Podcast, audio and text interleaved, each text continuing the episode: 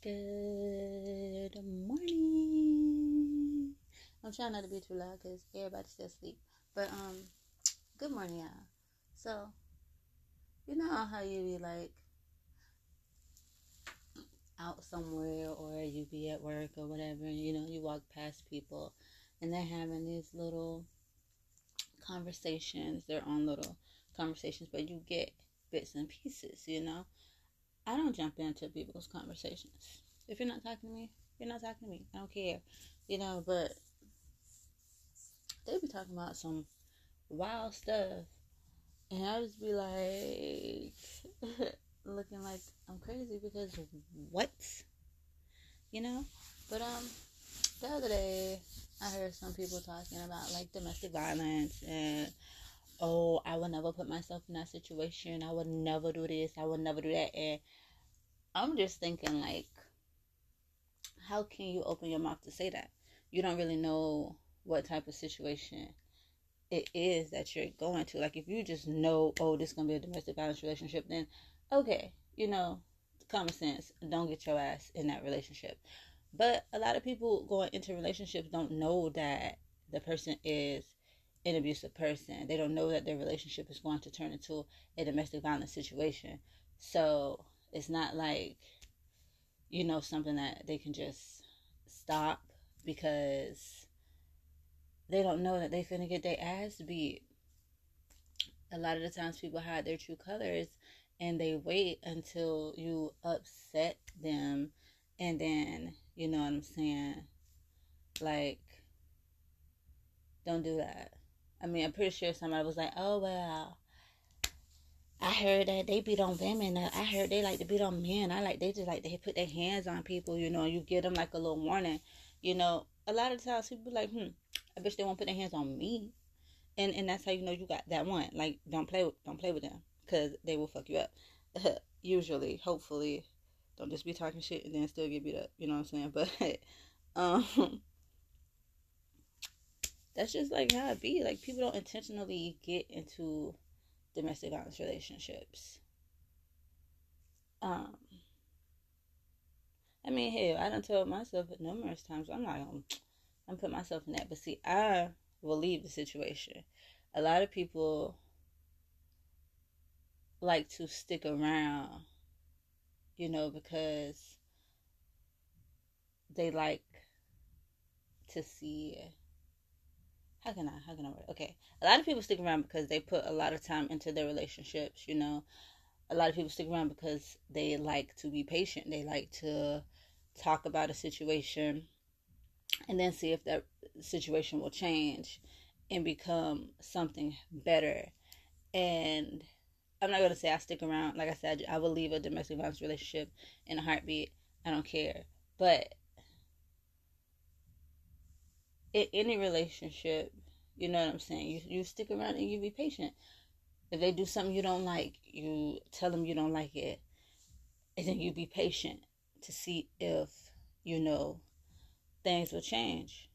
That's that's pretty much how relationships work. You have to be patient. And then when y'all communicate something to each other, you know you wait out a little bit to see if it will become better. Now, if they are showing progress, it's like, okay, cool. You know what I'm saying? They're showing progress. We talked about this. We know how we both feel about the situation. So we're going to move on from it. We're going to leave that in the past and this, this, this, this. You know what I'm saying? But if they do it again, you know, after showing you that they can do it, they don't give a fuck about you. Ain't no backlash. It ain't no mix missteps, no mistakes, no none of that. Because what they just did was show you that they are capable of doing what it is that you're asking. They just don't care about you enough to actually do it. And then that is when you need to start evaluating yourself. And it's time for you to start getting yourself together mentally because it's about time for you to move on if you repeat it yourself numerous times and it's to the point of Why do I keep having to say this? I'm getting tired of saying this. And then you're continuously doing the same thing and you know how I feel about it. Boom. They don't care about you.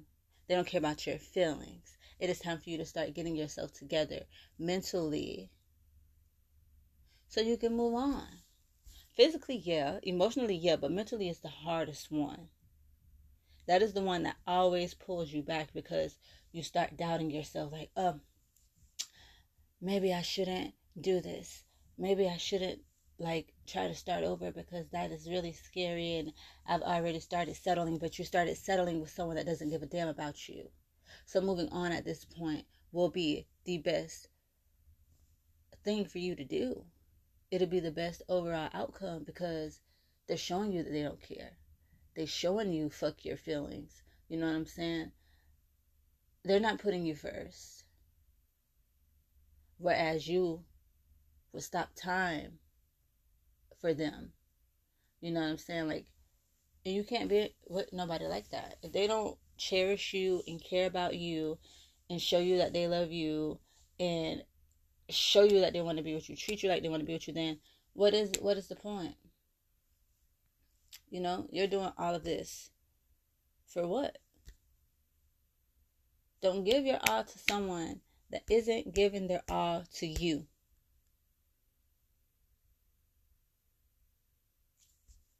And it's, it's that simple. It can be hard at times. And I know it'd be like really hard with domestic violence relationships because, you know, a lot of times what people in domestic violence relationships have been through, you know, they could have watched their parents go through the same thing, childhood traumas, like anything. And it makes them feel like, okay, I'm not going to say that them getting their ass beat they think that that is love. But usually in those relationships, when they're good, they're good. So they don't be thinking about the, oh, they hit me two days ago. You know what I'm saying? Because they're holding me and they're loving on me and they're making me feel like I am the only person in the world right now. But damn, I gotta walk on these eggshells so I don't get bopped in the head again. You know what I'm saying? Like they don't look at the little things. They always look at the big things. And the big things don't matter all the time. What about the little things? The the walking up behind you and hugging you while you're washing dishes or preparing a meal, the the holding hand in public, the chilling in public and just hugging each other, kisses, forehead kisses are freaking phenomenal. Like what about the little things? I don't care how good you make me feel today if you just hit me two days ago. I'm gonna flinch every time you get close to me until I'm ready to motherfucking play grip ball with your ass. Like, you know what I'm saying? If you can't reciprocate the energy that I'm giving to you, then I'll reciprocate the energy that you're giving to me. Bitch, fuck around and fall asleep. Ain't gonna be no holding me. You're gonna be holding something, but you ain't gonna be holding me. You know what I'm saying? Like I don't I don't know. And before we get that far, I will like really leave the situation. But a lot of people like to wait and see what's gonna go on because patience, loyalty, love, that's some strong shit. But trust is the number one thing in a relationship. I don't care. People say communication, faithfulness, honesty. Honesty is major too. But trust pretty much makes the relationship. You can't be my protector if I'm trying to figure out ways to protect myself from you. I can't trust you to save me. I'm trying to figure out ways to save myself from you. Like, come on now. I can be as patient as patient is. But once you put your hands on me, ain't no more patience, ain't no more love, ain't no more loyalty, ain't no more trust. You just ruin all of that. You want all of that.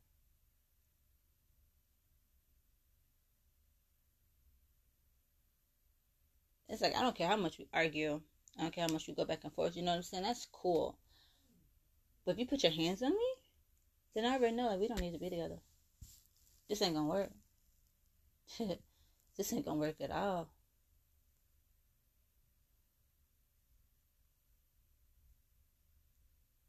But um yeah, I got this man, look, cause y'all be y'all be getting me going. Tomorrow podcast gonna be some other shit. But um, here we go. Let me get into this book for y'all because I want us to actually finish this book because, as I said, I got some more books for us to read. Summer is coming. Y'all know we finna have this summer reading going, but yeah. So we're gonna get back into blended. Chapter seventeen, Mom's Week. It's funny. When Dad was in California, Mom's house was there I lived. It was Jesus, see patience. okay. Sorry. trying to get comfortable. Back to it. Chapter 17. Mom's Week. It's funny. When Dad was in California, Mom's house is where I lived. It was home. But now I don't really feel like I have a home. It's more like I live at Dad's place or Mom's place. I never say I'm going home anymore. It's I'm going to my mom's or I'm going to my dad's. Going, not staying. Actually, it's not funny at all. The changing of the guard at the mall happened without a problem yesterday. At least for our our sakes. At least for the grown I lost my spot. Jesus. Okay. I got there with dad. I left with mom. No fireworks, no ugly words, just the exchange. This morning, I don't want to get out of bed.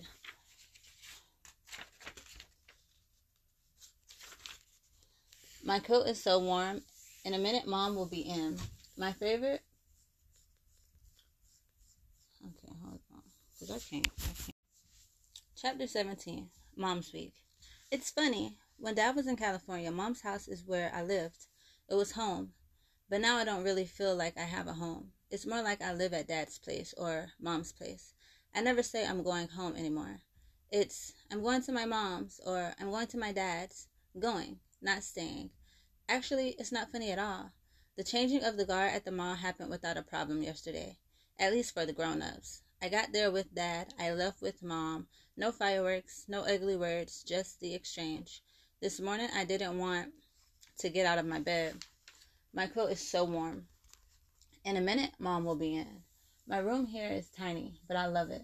I've got posters of my favorite singers on the wall, a small stack of books I want to read, several candles with cool names like Jasmine Morning and Mango Mist, and a large framed picture of a girl with her arms crossed and her face frowned up in anger, saying, I'm still kind of mad. They never told me how to get to Sesame Street. That cracks me up. The paint is chipping in several places, and I can see peeks of the pink the room used to be. It's now painted kind of seafoam green. For some reason, even though I never ever told her that, Mom thinks my favorite color is green. She goes out of her way to get me green water bottles, green pencils, or new green curtains for my windows. I've never had the nerve to actually tell her I like lavender better. She thinks green makes me happy, so I let her do her green thing. A couple of weeks ago, she bought me a new t-shirt with a triangle slash arrow recycle symbol. The slogan underneath says, I recycle. I wore the shirt yesterday. Of course it's green. My room is a disaster right now. For sure, I gotta clean this up after school. I've been making slime, and even though mom hollers at me to put all that stuff away, it's kind of everywhere. I've got glue, mom's baking soda, a four pound box of borax, and several vials of food coloring. I keep my slime in a tiny Tupperware container. The stacks keeps getting bigger. I'm making the lavender and orange ones to school tomorrow to show Amani and Heather. Amani told me she found a way to make shiny silver slime. I can't wait. I keep the new calendar I got for Christmas on the wall right above my bed. It marks off in weeks. I've colored the mom weeks with green highlighter and dad's weeks with neon orange. 26 for each one, split exactly in half. Know what's sad? There are no weeks for me. Chapter 18 Mom's Week. They're screaming at each other, my mom and my dad, over the phone about me. It's gotten worse since dad moved back to Cincinnati. They're like territorial. Hey, I used the vocab word. I zap some ramen noodles in the microwave real quick so I can disappear into my room. Mom paces as she talks, flails her arms for emphasis as if dad can see her clenching her cell phone like it's a kitchen sponge after a messy spaghetti dinner. I can make out only a little of his side of the conversation, but I know exactly what he's saying. Mom, you think you just you think just because you come back to town you can just swoop in and take over my child's life. Who do you think took care of her every need while you were jogging on some beach? I know dad said, Well, I can just about figure out what he's saying. Dad, in that low, patient voice she hates, I just want to take Isabella downtown to Music Hall this weekend to see the Cincinnati Symphony Orchestra. They are having a guest piano soloist from Paris, Remy Jeanette. Please don't do this, Isaiah, squeezing away my time with Izzy. I've got things planned. Now she is circling around the kitchen table, brushing the crumbs here, straightening an already straight chair, Round and round she goes. You just can't change the rules to suit yourself. I will the microwave to cook faster.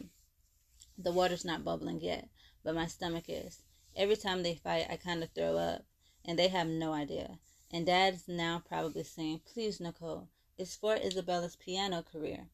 He loves to talk about my career, whatever that means. It drives moms bananas. Absolutely not, Isaiah. She's 11. She doesn't have a career. You get Izzy on Sunday as usual. She knows Dad hates it when she calls me Izzy. So I'm sure he blasts back. I wish you'd stop calling her that terrible nickname. I don't care. I've got custody this weekend and we are going bowling. Me and Izzy. Izzy, Izzy. Mom taps her phone off, slams it on the counter, and starts sniff snorting into a paper towel. She's trying not to cry in front of me. I love my new bowling shoes, I tell her as I scoot close. The microwave finally dings. You think I can get three strikes in a row like I did last time? She pulls me closer. You betcha, she says, kissing my forehead. I let her hold me 10, 20, 30 seconds, then slowly I pull away. Mom is sensitive, so I have to be careful. I leave her in the kitchen and tiptoe to my room with the styrofoam cup of noodles. No ramen at Dad's house. It ranks right up there with Kool Aid to him. I shove my backpack off the chair so I can eat at my desk. I'm the triple backpack kid. I've got my mom bag, it's green, of course. Then I've got the lavender print Vera Bradley bag with matching lunch box cell phone cover, and wallet. That's compliments of Anastasia. And finally, I have a small black backpack with handles. That one is for my piano music. I suppose it would make sense to combine the school bags, but like everything else in my life, I leave one at each house and switch when I use every week. No biggie. I'm used to the hassle. The only items that for sure go to both houses are my cell phone, my piano music, and my journal. My journal is black, ragged on the edges, and nearly filled up with my daily scribbles and screams.